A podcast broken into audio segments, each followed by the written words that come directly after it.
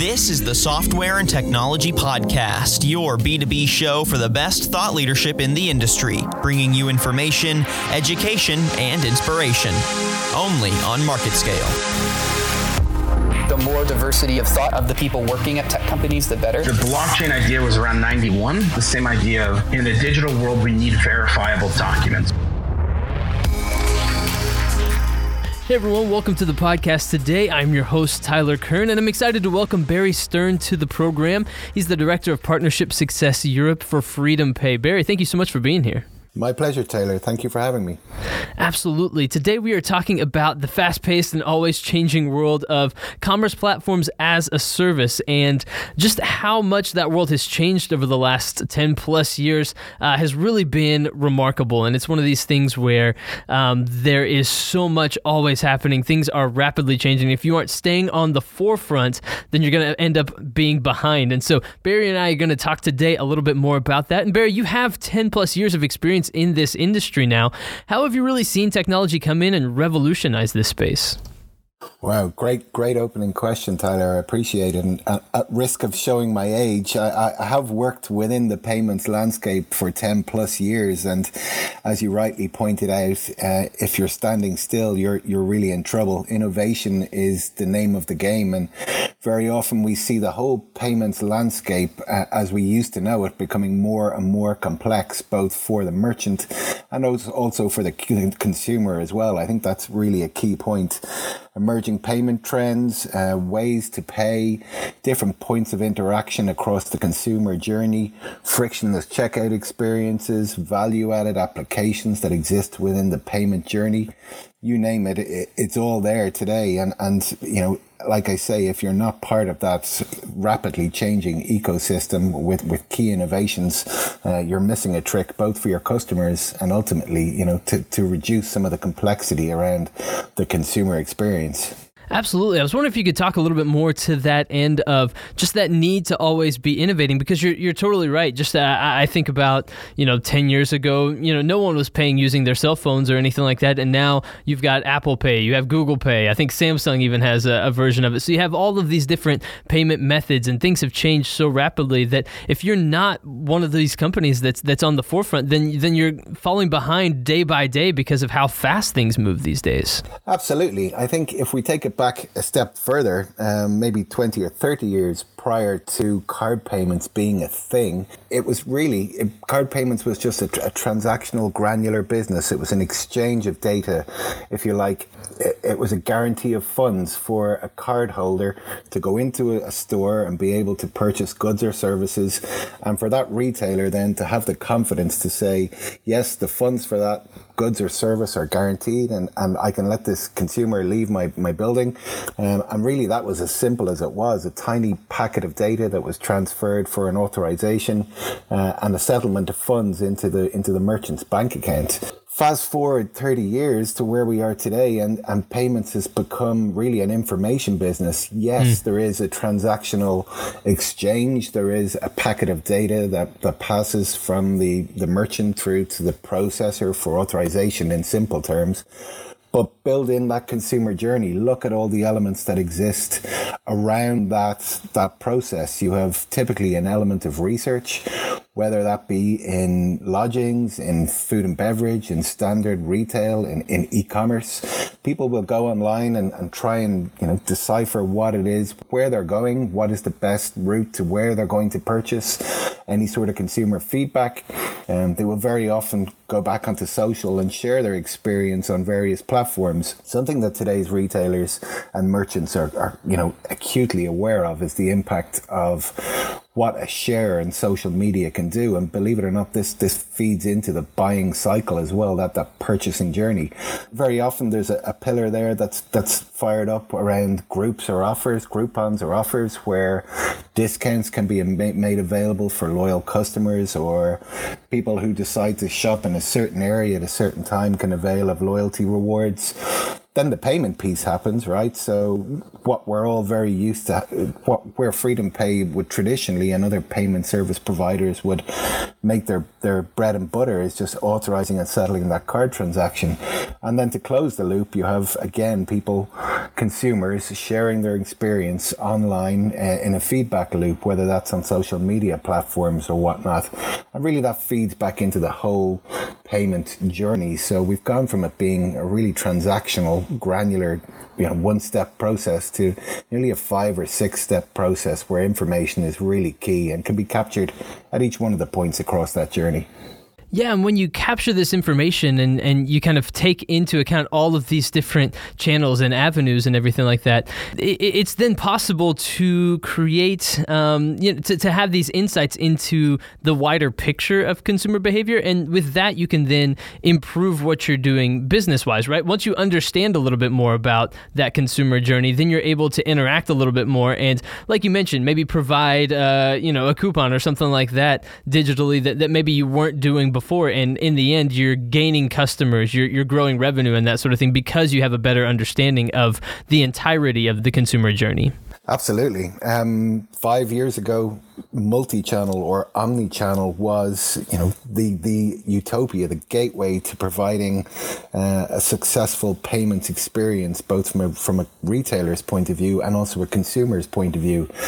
We at Freedom Pay think, you know, the, the age of multi-channel and omni-channel is is is long gone. Um, if you are just catering for consumers to be able to buy online and return in store, or vice versa, well then you're missing, you know, several different points of interaction along that consumer's journey where data can be assimilated to provide your our customers, the merchants, with with actionable data around who's buying what, what they're not buying, when they're buying it, across what specific payment interfaces are they buying it, when are they buying it, and, and you know providing a whole plethora of detailed transactional information the whole way across that example. I'll give you an, a real time example where bricks and mortar and online, this the simple omni-channel proposition just you know isn't isn't really what needs to be catered for in the modern payment experience. If you look at if you look at a lodgings uh, or a hotel hospitality environment, um, very often they will have upwards of nine or ten different what we would call points of interaction for consumers or cardholders along their along their payments journey to interact with that business. So me, Barry Stearn, the consumer, I'm I'm looking to to book a room within a, within a hospitality environment. I could either pick up the phone to make a booking a uh, booking over the phone. I could uh, connect via the internet via their their native online um, web store to make a reservation directly with their website. I could indeed come in through one of their online travel agents as well. So a third party designated channel for bookings to arrive into this into this hotelier. They're just the three options that exist above property. Then I look at on property. I'm in the premises, so I have a, what's called a property management system at the front desk. I arrive there, and my, my, my details can be captured as a consumer. There's there's card machines or POS in the F and B.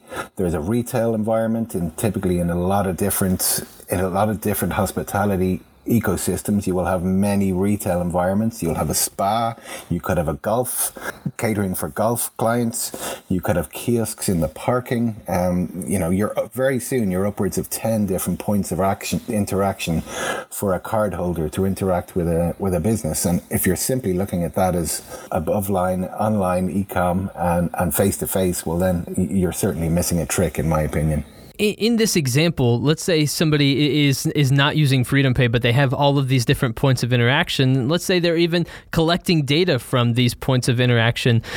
I, I, would guess then that, that part of the, the trouble for a lot of places is just data paralysis. If you're collecting all of this different data but no, have no ability to synthesize it into actionable, maybe bite sized chunks that, that helps you understand a little bit more about that consumer journey, then you really are missing out on a large part of the picture then. Yes, absolutely, Tyler. And, and this plays in, using that example of a hospitality environment, this will play into the, you know, the the big bugbear that seems to be prevailing uh, a lot of hospitality environments today, and that is one of loyalty. So at Freedom Pay, we have the ability to not only capture information at the point of sale around what that loyal customer is buying, where they're doing it, um, but we can also build out an analytical token of, of said consumer profile. And using my example, Barry, I arrive at, at the MGM resort. Uh, I check in and I'm, I check in using my Amex card because I'm with business and I, I always pay for my business trip with my Amex. If I've been in that MGM environment previously, there will be a, a, an, an atomized element of a token associated with me as a consumer within the Freedom Pay environment, securely stored within our environment. And every time I use my Amex card across that environment, whether it to be a, buy a steak in the restaurant, whether it to be to play nine holes of golf, of course, when I'm finished work, whether my wife takes my debit card and decides she's going to have a treatment in the spa, we can start building up a consumer profile of me and the cards associated with brand Barry uh, and start pushing meaningful um, meaningful rewards and offers to loyalty customers within that ecosystem. That does a couple of things. That helps MGM, as an example, increase conversion rates. It also helps them understand who their loyal loyalty customers really are and what their preferences are. So there's no point in promoting an, an offer to me as an MGM customer for, you know, 30 minutes free on the climbing wall when I've never used the climbing wall before. I've I've always played golf. So so they can tailor their marketing their market targeted marketing with a lot more clarity around me as a consumer. We're increasing conversion rates. We're helping them understand who their customers are. We're driving up basket size as well, and, and just providing a full end to end holistic view of who their loyalty customers are within their environment. And that's something not a lot of people can do today. And that's really going to help them get a better ROI on their marketing spend, right? Because if they're not uh, taking a bunch of time to market a bunch of things to you that they already know that you're not interested in, then they're able to more accurately target, okay, this is what Barry likes to do when he comes and stays with us. Let's make sure that we target our ads specifically to him with these things, as opposed to let's tell Barry all about all of these different things that we have going on that we already know he doesn't care about. 100%. So it's a, it's a cyclical journey, if you like, as, as a paying customer. And at the start of this journey, when I, when I register my card in the, in the loyalty scheme, you know, I am making a secure payment. That then through our single commerce platform allows Freedom Pay to build out business intelligence and analytics around me, self, self-optimizing marketing campaigns around, around their consumer spend and around, you know, what their customers are doing and then push that into our offers engine, which exists again within our single platform, and build offers and loyalty and drive consumer traffic back to the payments piece. So we have what we call payments and incentives as a service. It, it really is a cyclical and modular approach that, in the first instance, is supported by secure card payments and switching.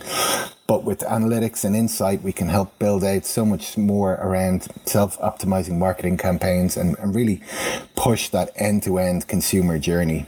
So, in an example like with MGM, you, you guys signed a partnership with them in 2017. How long did it take to have them kind of up and running and, and getting these insights and that sort of thing to go from, you know, in, in an example like this, zero to fully implemented? Well, good question. So, so what do you what would we consider fully implemented? We, we it is as I said, it's a modular approach. Mm. So we are always adding pieces of innovation to the stack in terms of our full proposition. But what I can say around their merchant assets, so MGM have mobile assets, they have e-commerce assets, they have third-party assets in terms of their online travel agents, and then they have POS and PMS assets. We were able to put a complete, if you like, a blanket layer of Freedom Pay integrated assets over all their third-party payment applications.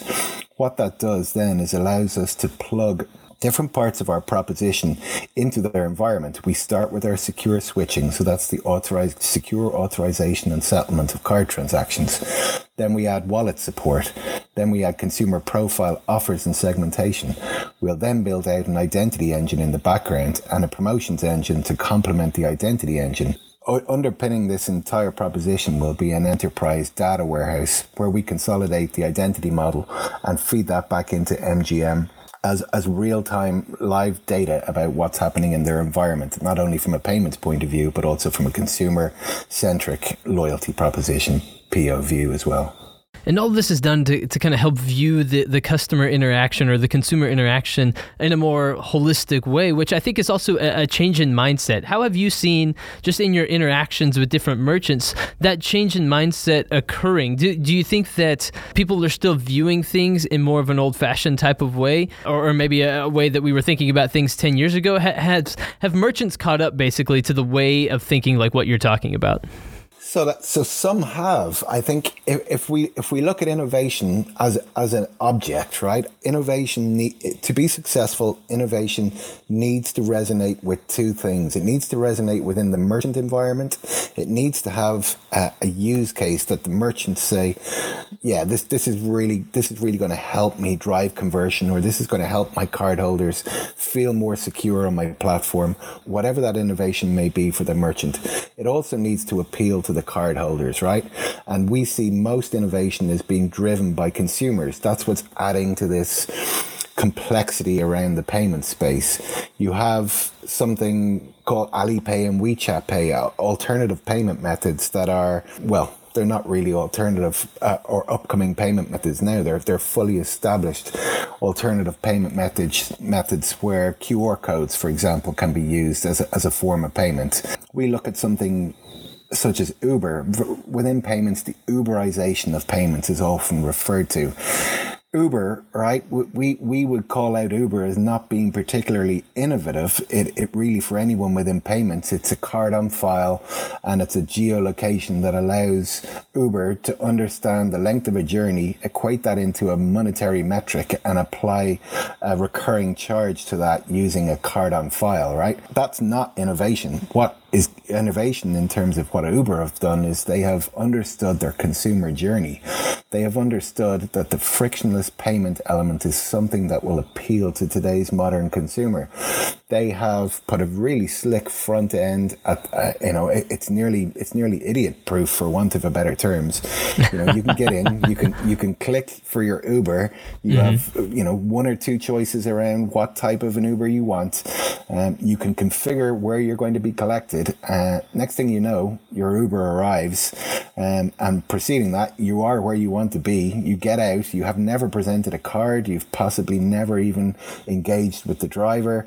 Uh, as soon as you step out of that vehicle, then you have a receipt in your inbox stating, you know, how much your trip cost you, and you're on your way again as a consumer without putting your hand in your pocket. Really, only just to to take your phone out and to uh, call up an Uber. So we would see that not quite as innovation, but of understanding, really having insight into the consumer experience. And to answer your question, Tyler, yes, we are seeing progressive merchants understanding more and more that just to solve for omni-channel, above premise, in store or e-commerce isn't enough anymore. They, they need to understand the full consumer journey.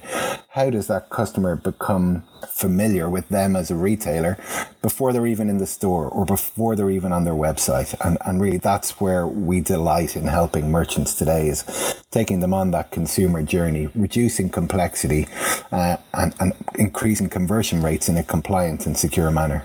Absolutely. So eh, we, we talked at the beginning just about how much the world of payments has changed over the last 10 plus years. I, I wonder if you have a crystal ball and you look into it, where do you think it's going in the next 10 years? Do, do you think that innovation continues at the rate that it's been happening? Or do we hit a point where it's just improving on uh, on kind of the, the world that's already been built? And, and where, do you, where do you see further innovation uh, continuing? So I don't have a crystal ball, but um, I know what to ask for for Christmas. But um, look, I think if again the lessons of the future kind of need to be learned by looking back. Um, if we look at in the last in the last twelve months, there has been some multi-billion dollar acquisitions by enormous organizations within quote unquote the payment space, processors and acquirers. We we sort of refer to this as, as a technology deficit in some respects. So you have legacy payment technology that is um, that is acquiring legacy payment technology to solve for emerging payment technologies and emerging payment trends. For me, that's that's not going to work because you're compounding the challenges on a specific platform you may have had by going out and buying another platform that that potentially had the same challenges or will have the same challenges. If you look at what is happening, you know, from the emerging payment technology, we have Facebook today. I read today who their, their virtual currency has been is at risk of being uh, further legislated for, for not not actually being given a money license to be able to go out and provide their virtual currency. You have Amazon Pay out there. You have you know the the, the stalwarts PayPal, Klarna, etc., and and the emerging payment trends such as WeChat and Alipay there is a friction that exists today with, between the, the, the legacy payment technologies uh, and their consumers that exist on those platforms and being able to solve for the, the, the, emerging payment technologies that are that are with us today. And I think innovation will suffer unless unless you know integrations are made a lot slicker and a lot interfaces are made a lot more consumer centric and people really start solving for the for the pain points that exist today. Innovation can only move so quick, but let's look at the let's look at the pain points we have today and try and fix for them first. Absolutely. Barry Stearn, the Director of Partnership Success Europe for Freedom Pay. Barry, it's been a pleasure getting a chance to chat with you about this today. Cheers, Taylor. You too.